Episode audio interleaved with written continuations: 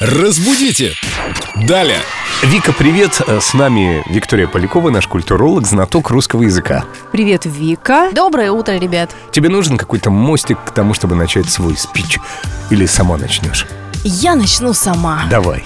Да, сегодня мы We can поговорим... do it. Как говорят Отличный девушки. девиз. Этого дня слово «скоропостижно» очень часто встречается в речи людей, когда они говорят о том, что что-то стремительно происходит. То есть э, человек скоропостижно отправился путешествовать. Про- Это С- можно и про путешествия. Я думала, это только про мир иной. Отправиться путешествовать. Кстати, да.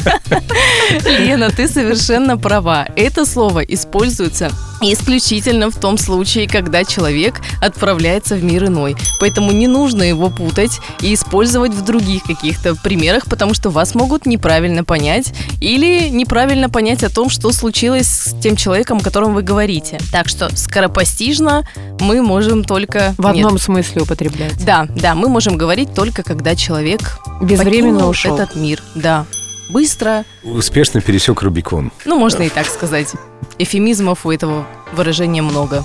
Давайте тогда еще разок напомним, что такое эвфемизм, и на этом Да. закончим. Эфемизмами называются иносказательные выражения. То есть, когда мы, например, хотим какое-то слово или выражение заменить другим, ну, то есть мы, например, говорим не глупый человек, а недалекий.